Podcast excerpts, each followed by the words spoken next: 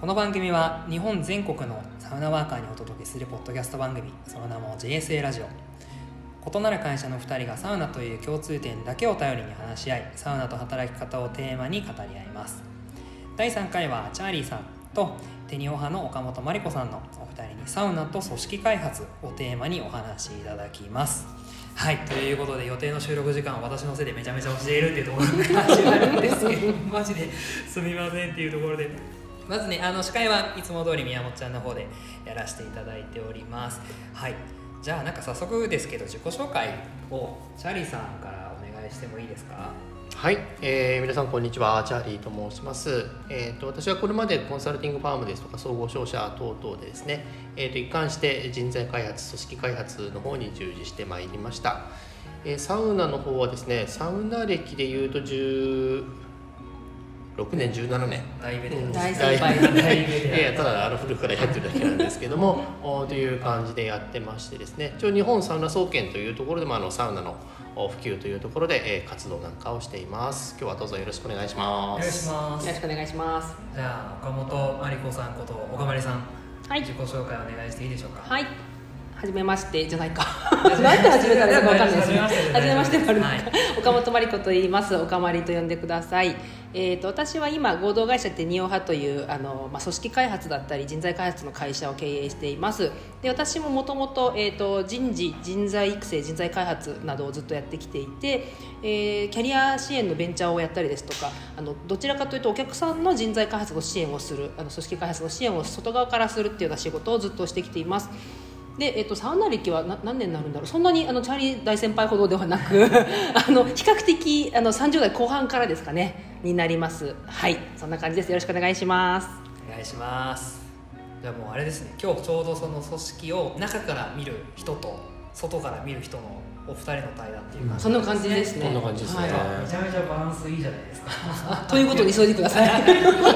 さすが狙ってた狙ってたっていうこと最高ですねはいちなみにそのチャーリーさんいつかその1 5 6年前っていうことだったんですけど最初何きっかけでこうサウナ行き出したんですか？ああ行き始めたきっかけはですねちょっとやっぱこう、まあ、よくある話なんですけど仕事にこう煮詰まってた時期があって、はい。とにかく一人になれる時間と場所が欲しかったんですよね。なので多分ネットカフェでもどこでもよかったんだと思うんです、まあ、たまたまお風呂が好きだったんで、えーサウナに行ってみたと。そしたらまああのデジタルデトックスにもなるしそこでなんかいろいろと考えてたらこうおなんか心も体も整うぞという感じでですねそこからもう一気にはまっていったって感じですね。当時はそのなんかいわゆるこうサウナ水風呂外気浴みたいなのってまだ全然こう提唱されてないというかない時ですよね、そうですね、でもサウナ入って水風呂入って僕なんか繰り返してた感じだったんですかもうそこはねあのその当時実は施設のまあ先輩方というかね昭和のおじ様方を見ながらああ水風呂に入るんだと。でその後椅子に腰掛けるんだというのを見ながら真似してた感じですね、すごい。もうすでに作られてたんですね岡まりさんはいつからなんかどういうきっかけがあったんですか？何年前かは忘れちゃったんですけど、きっかけはすごい覚えていて、はい。えー、とすやっぱ悩んでた時ですね。すごく、ね。うん、あの仕事自分が会社作るか作らないかみたいなところで悩んでたりとかあとあの家庭のこととかで悩んでって人間関係で悩んでってっていうので結構に悩みが重なった時になんか限界だなと思ってなんか今までと違うやり方でこうリフリフレッシュをしたいと思ってた時にあのすごく仲のいい先輩がもうずっと私にサウナ行けサウナ行けってずっと ずっと最高やから行けって言ってたんですけどあのいろいろ理由をつけて断ってたんですよ。暑いの苦手です。冷たいのも嫌です。とか言って。でもなんかふっとあいつもと違う何かをしなければいけないと思って一人単独庭の湯に飛び込んだのが初めてですね、へー。すごいですね、はい。単独単独。バイタリティがあったんですね。えーでもその前にあの満州さんの「あのユーユーワンダーランド」を読んでたっていう。なので一人で行ける勇気は湧いてたのでそしたらなんかまあああいうおばちゃんがいるのかもしそうれそうそうとかないけど地面学習が。主っているらしいとかって思いながらあのドキドキしながら行ったのを覚えてます、はい、サウナ室が閉まらないらしい。そうそうそうそう。な なんかタオル挟む人がいるらしいみたいな。らしいみたいな。一応なんか作法はあの漫画で学んで、はい。で一人で行ったって感じですかね。いやーめちゃめちゃ面白い。こんなお二人のこう共通点が、まあ、A- HR ですかね。最近なんかそれこそ HR っていうようになったと思うんですけどもともとはこう人人事部っていう感じになるんですかね。そうですね。最近なんかねカタカナになってますけど要は 一昔前人事っていうといわゆるその給与計算とか福利厚生とか、はいはいまあ、そういうことをいわゆるオペレーション人事って言われるやつですよね。それがまあ昨今あの戦略人事っていう文脈でその経営と一体一体となっていろいろとこう人材開発とか組織開発やっていきましょうみたいな流れになってきて少しちょっとこう一昔前の人事っていうのとね、ちょっと経路が違うかなって感じですよね。ね。そうですね。なんか僕もマーケ畑だったんでなんか人人なんか上人事するなら人事やってみたいなみたいな感じがやっぱこうあるぐらい注目されてるなと思うんですけどなんかその、まあ、今回そのテーマがサウナと組織開発みたいなところで、まあ、サウナがこうどうその会社の組織にとってプラスになるか、まあ、いろんな面があると思うんですけどなんかこういざお二人こうやられてな中からやられているところとこう外からやられていてなんかこうサウナが有効だなとか思う点とかこうあったらいろいろお話聞いてみたいです。そうですねあの分かりやすいところで言うとあの私はあの会社の中でサウナ部っていうのをあの作ったのが6年前ですかね最初に。でやっぱりその作ろうと思ったきっかけっていうのがいわゆるこう組織のタコツボ化みたいなところがきっかけだったんですよね。で多分それを解消する手立てっていろいろあるんだけどもちょっとこれまでと違うコミュニティの作り方をしてみたいというのがあって、えーそれきっかけでちょっと作ってみたらなかなかこれがいい感じにはまったっていうのがきっかけですかね。なるほどタコツボ化っていうのはいわゆるこうなんでしょう決まった感じになっちゃあうそうですね。もういつも常に決まった人と同じような仕事ばっかりしていてでまた組織もこう縦割りでみたいなうん横のこうなんだろう関係性が全くないみたいな。そこにちょっと風穴を開けたかったっていうのはありますね。なるほど。かまりさんいかがですか？私はあの私も人事人事からキャリアをスタートしていて、あのいわゆる本当攻めの人事の方ですよね。企画だったりとか、うん。それから人材採用育成配属それからまあ能力開発組織開発みたいなことを、まあ、あの最初は内側からでその後外側からやってるんですけどもなんだろうなあのなんでしょうね。組織って絶対人がいるのでどんな業種業態であっても必ず人間がいて人間のあるところに問題ありみたいな。やっぱ人事って人の人の問題というか人の悩みとか問題をずっと扱う仕事なのでそれを、まあ、やっててるそうご支援してる私今ご支援してる側なんですけどそこになんかなんでしょうねそこに人がいる限り必ず悩みがあるっていうか 組織には。なのでそこになんか全然違う切り口からあのぐっとあなんでしょうね安全なあのそれこそ組織の安全性を高めるとかそれから肩書きとかを全部取っ払って話せるとかお客さんとコンサルタントとかそういう立場を超えていきなりぐっとなんか関係性が深まるみたいな意味であのサウナはびっくりするほど効果があるなっていうのは まずそれは思ってますね。はいなるほどなんかこのサウナと組織開発ってまあこのお二人もちろん別の会社だったりすると思うんですけどこう組織にとってこういいなみたいな感じに見えてきたタイミングとかってなんかあったりするんですか？それこそなんかチャーリーさんが結構で一番最初の人だったりするのかなとか思ったりもするんですけど。最初は本当正直言ってですねもうただ単にみんなでサウナ行きたいから始めたあと後付けでなんかちょっとそういうこうなんだろう会社の中にはい。通常のこう組織の枠組みとかコミュニティじゃないインフォーマルなプラットフォームを作りたいと、はい。でみんな気軽に集って何かできたらいいよねっていうところから始まったんですけど結構効果ってすぐに実感して、やはりあの先ほどタコツボ化って言いましたけどもうすぐこう横のネットワークができてはいはい。もうなんか本当これまでだったらすごく敷居の高かったどこどこの部署になんかもうこの人ができたことによって気軽に聞けるようになるとか、はいはいそういう形でこう仕事にいい影響がもうすぐ出始めてきたのであこれはもういいなってすぐに確信しましたね。へー。めっちゃ面白いですね。なんかその結構やっぱり僕も前が代理店広告代理店だった時ってやっぱりいろんな人がいて社内でこう敬語使うようなこう、うん。あ何々さんこれこれでその前があのレコード会社でも社内で敬語なんてありえないしあのそのうん。いわゆる何々さんとかじゃなくてなんかもう何々さんあれですねみたいなうん。軽い感じだったんですけどそれが大そある程度なんか大きいところになくなった時になんかうちもサウナ部はあったんですけど一気にそれで連絡できるようになったりとか、なんかそういうのは実感して思いますね。確かにかその今その人材の流動流動流動性っていうんですかねコミュニケーションの流動性が上がるみたいな感じですか、その他の視点とかもなんかあったりするんですか？他の視点で言うともうこれシンプルですけどやっぱりまあ心身ともにリフレッシュするじゃないですか。だから本当にまああの、ね、コンサルティングファームでそこいろんなプロジェクトとかいろんな案件扱っていく中でこう煮詰まった時にもういつまでももうそれやってもしょうがないからもう一回ちょっとリセットしようと。でも無理やりにもサウナで連れ出して、えー頭も体もリフレッシュしてまた仕事に戻ってくるっていう方がまあよっぽど効率的かなと個人的には思っていて。はい。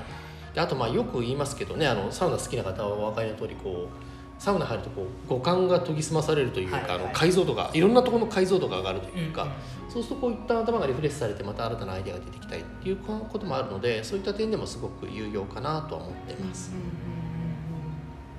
かまりさん的にも。私はなんか私あのなんでしょうね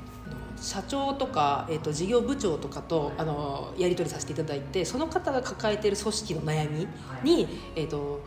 関わるっていうその間接的に関わるっていうことが多いのでその外部のコンサルタントとしてとか講師としてですけど、なのでその、えー、と集団に対してアプローチするっていうのは研修の場とかしかできないんですよね。あうんうん、人材育成の研修とか。なんですけどその、えっと、キーパーソンがサウナーなことが 結構多くて多くて私そのご支援しに行ってるパソコンを開いたら私のパソコンについてるステッカーとかに、はい。うわって反応して「え好きなんですか?」みたいな「えどこ行かれるんですか?」とかから仲良くなることが多いんですけど、はい。やっぱそういうその組織のトップの方が抱えてる課題っていうのは絶対マネジメントの課題っていうのはいわゆる組織開発どういう多様な人人間を能力を伸ばしてみんなでパフォーマンスが上がるようにかつみんながこう心身ともに元気に働けるようにするにはトップオブトップは何すればいいのかってことでものすごく苦しんで悩んでいらっしゃるのでその方自身がせっせとサウナに行かれてる。で行ってどうなってるかって言ったらご自分の調子を良くしてで悩み事を一旦整理をしでそのさっきチャーリーさんがおっしゃったようなインスピレーションとかをこうはっそっかみたいなことを受けたりくよくよしてたのをリセットして出てきたりとかいうのをしてその良くなった状態で部下の人材育成とか組織をどうするかを考えてるみたいなのがあるのでそのキーマンが、えー、と整ってる状態っていうのが組織全体ですごいいい影響がきますよね。あと自分が調子がいい方っていうのは他の方に対して余裕も出てくるのであの部下が悩んでることとかをあのご本人がいっぱいいっぱいだと聞く耳もないっていうか、うん、なのですけどあのやっぱりこうご本人が自分のコンディションを整えてらっしゃる方だとその部下の問題とかもしっかり向き合って、えっと、なんだったら「お前もサウナ行こうぜ」みたいなことが起きてる、実はねうちあるんですよサウナ部みたいなことを。その方からはい。伺うこととかも最近すごい多くて、あのちょっとチャーリーさんの観点と私また全然違うんですけど、あのすごい有益だなって思いますね。えー。なんかその組織のいわゆるこうメンタル状態が良くなるその組織のまあ空気がいいみたいな感じの状態を保つためにもなんかそのキーパーソンになる人なんかキーパーソンは多分大きくその役職のある人と、うん。あと実力があってこう社内インフルエンサーというかうん。社内に影響力を持つ人、なんかその人たちのそのメンタル状態がすごい健全だとやっぱり会社としてもすごいそれはポジティブにどんどん回っていくっていう感じなんですかね。あうん。それはすごい思います大き大きいですね。あのやっぱりその組織開発とか、まあ、昨今よくですからその組織に対するエンゲージメント、はいはいはいこれって当然こう会社の中でいろんな要素が掛け合わさってできるんですけどやっぱりそのチームのリーダーの与える影響って7割ぐらいって言われてるんですよ。ねそんなにエンゲージメント7割ですよね。やっぱりそれぐらい影響があるんですね、へーなんでさっき岡丸さんが言ってくれた通りリーダーがご機嫌でいることってすっごい大事、へーなんでリーダーは常にご機嫌であってご機嫌で。リーダーがご機嫌でいることが仕事ですよね。でそれを分かってるリーダーはちゃんと自分を整えるためにサウナに行く、確かになんかこう今までの自分のこう諸先輩諸リーダー方をこう考えると確かにご機嫌なリーダーがご機嫌の時めちゃめちゃ空気良かった。もうですね。そうなんですよね。ね、うん。あのそのアメリカのギャラップ社っていうところのはいはいはいはい。あの Q12 っていうエンゲージメントの調査でもその直属のマネージャーがえっと部下に与える影響が一番でかい。なので他の要素より上回ってるんですよね。なのでそのま直属のマネージャーが要するにえっと自分自身をセルフコントロールできてるか、はい。要するに自分のイライラを部下にぶつけたりとか、はい。個人的ななんとかでこうこうマネジメントをしたりとかっていうはい状態じゃなくて、基本的にその人が機嫌がよくちゃんと寝ており あのあの個人的なイライラをなるべく最,、ね、最小化する努力をしてるとあのなんでしょうね関係性良くなりますよね。なので組織開発ってすっごい平たく言ったら違う人間同士でいい関係になるってところにも尽きると思うので。はいはいその一助に一助どころか100助ぐらいになってんじゃないかなと個人的にはへー。思ってます。そういう意味で言うとやっぱりこういわゆるこうキーパーソンの人のなんかそのメンタルヘルスと、うん。あとはその人材のこれってなんか多分キーになるところをちゃんとこういい状態にしておくのと、うん。横のさっきのタコツボ化を防ぐこうん。うんコミュニケーションの流動性みたいなのを一番円滑にするっていうところにおいてサウナはめちゃめちゃ有効なうん。ソリューションになってるっていうことなんですね。ね。と思いますね。私も最初あの前勤めてたコンサルティングファームでサウナ部を作ろうと申請した時に、はい。やっぱり最初反対されたんですよね、はいはいはい。意味がわからんとそうですよね。意味がわからんって話をされて。でまあよく言ってあの、まあ、社内のコミュニケーションを良くするために、いやそれってあのサッカー部やテニス部じゃダメなのか聞かれて。良さそうですね。いやダメじゃないです。それでもある程度担保できますと、はい。ただやっぱりあのサウナが一番違うところあ他と違うところはうまい下手がないんです。はいはいはい。っていう話をしてやっぱりどうしてもスポーツだとかあるいはなんか、まあ、英語部でも何人部文化部でもいいんですけど、どうしてもやっぱり上手な人とはい。そうでない人、はい。あの歴の長い人浅い人が出てきちゃってどうしても上下関係が生まれて、あまりこう健全なプラットフォームにならない、うん。サウナっていうのはそれがないはい。もし上下があるとしたらそれは上の段に座って下の段に座ってるだけだえ、チャーリーさんすみません。この話何回してます？か。すいませんもうかなりこれは寝てます。っていう話をして、あのーそこはもう決定的に違ったあともうね道具もいらないし、なんか野球やサッカーみたいに9人とか11人集まんなきゃできないってわけでもないし、うんそういう観点からもすごくこう楽にい。取り組める案件だし上下関係もないからいいプラットフォームになりますよっていうことでこうご了承してサウナ部を作る経緯がありいますね。やーすごいですね。めちゃくちゃ面白い。リズメですね さすがコンサルティング。さすがコンサルタントいやすごいですね。なんかそんなこう結構難しいじゃないですか。そのキーパーソンのもうちゃんとこう担保しながら誘導性をつくそのコミュニケーションの誘導性というかなんかその円滑さを作るようなそういう人って他にないうんですよね。なんかさっきあのお話を事前にしてた時も、あの今いろんなあの異業種交流とはいはいはいかはい。官民連携とかの場で私そのあの講演したりすることもあるんですけど、あのサウナってどどこにでも誰でも大丈夫なんですよね。業界とかその民間とか官僚とか全然問わずなんか誰も傷つけないすごい優しい趣味だなと思っててあとそのマウントが取れないっていうのも、はい。そのさっきのそのううまい下手がないっていうのもありますし、あとすごいいいなと思うのが正解がないじゃないですか、はい。だからそのあの12分8分2分とかって、そういうんじゃないからみたいな自分が気持ちいいのが正解だからみたいなやつがいや俺はサクッといく派です。私は結構長くいきますみたいなのが、は正解がないのもすごいあのダイバーシティだなと思ってて。はいはいうんなのでそのそれぞれのここが好きあのあそこのサウナが好きとかこういう入り方が好きみたいなのでなんかめっちゃダイバーシティだと思います。えーいや確かにそうですよ。ね誰でもこう受け入れられるうん。みたいな感じのところですかね、確かにいやなんかめちゃくちゃ面白いですけどちょっとなんか切り口変えてみるとなんかやっぱ勝手なこう外からのこうイメージでいう組織開発ってなんかこう例えば社員にこうあらゆるスキルをこう伸ばしていくみたいな感じのなんかいわゆるこうなんていうんですかねスキル面でのこう人材育成のイメージをめちゃめちゃ持つんですけど、なんか今のこうお話ってどっちかっていうとスキル面のこう土台になるなんかメンタルだとかこう人のこうなんでしょう働ける状態を作るみたいな感じのところなのかなっていうふうに思ったりもするんですけどそのスキルみたいなところあごめんなさいちょっと話元に戻すとあのスキルを伸ばすところじゃない観点の組織開発っていうのもすごい会社にとっては大事なものになってくるんですか？うん、そうですね。ちょっと教科書的な話をすると、はい。その組織開発って言われてるそのぼやっとしたものをはい。持っておくと、要は組織の、まあ、組織って言ってもいろんな単位ありますよね、5人の単位もあれば10人。も、はいはいはいその組織の中の健全性と効果性を高めることなんですね。えー。健全性っていうのはさっき言ったあの上司がご機嫌でいることによって、そこにいるチームのメンバーみんながこうまさに心理的安全性が担保された状態でいつもいられるっていうこと、はい。でそれをベースに効果性っていうのはチームとして要は 1+1 がよく言われる2じゃなくて、はいはい。3にも4にもなっていくっていうのを作り上げていくっていうじゃあそのために何が必要かっていうとその個々人がより高いスキルを発揮するためのまさにこうベースですよね。はいはいうん、そこのその組織で働きやすい関係性とか健全性を作っていくっていうところが一番のポイント。勘違いしてました。あのスキルの話でいくとあの人材開発っていう言うんですよね、はい。その人のスキルを高めるっていうそのロジジカルシンキングだとか、はい。なんとかだっていうのは、本当スキルトレーニングになるんですけど、えー、と組組織開発ってなった瞬間にそれぞれのそのスキルは高めつつもやっぱりその全体としてどんないいチームとかいいパフォーマンスが出るような集集合体としてより力強くなるにはどうしたらいいかそっちの方を考える、えー。どっちかというとやっぱ関係性とか、はい。そのコミュニケーションとか、はい。そっちの方が重きを置かれるんですよね。だからそのよく今ねよく言われる心理的安全性ってこのチームの間だったら失敗しても何かおかしなこと言っても絶対否定されずに受け入れてもらえるみたいなはい。ものがあるとあのパフォーマンス上がりますよとかあとはそのタイプとかその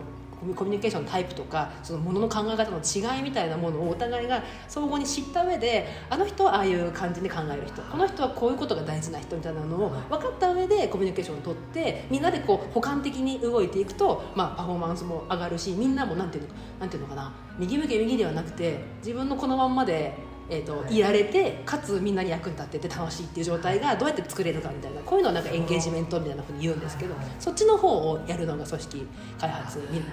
じゃあそう組織開発が本当できてないとどんどんその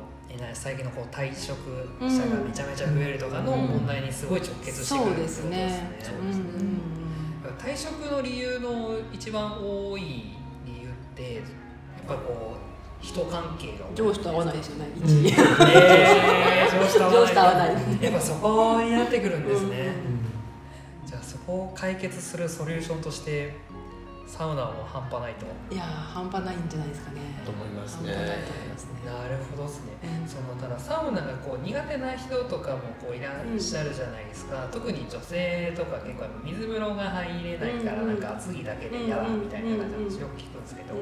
なんかこうどういうふうにうん。進めていかれ いかれるのか。なんかどうしてもこう入れない人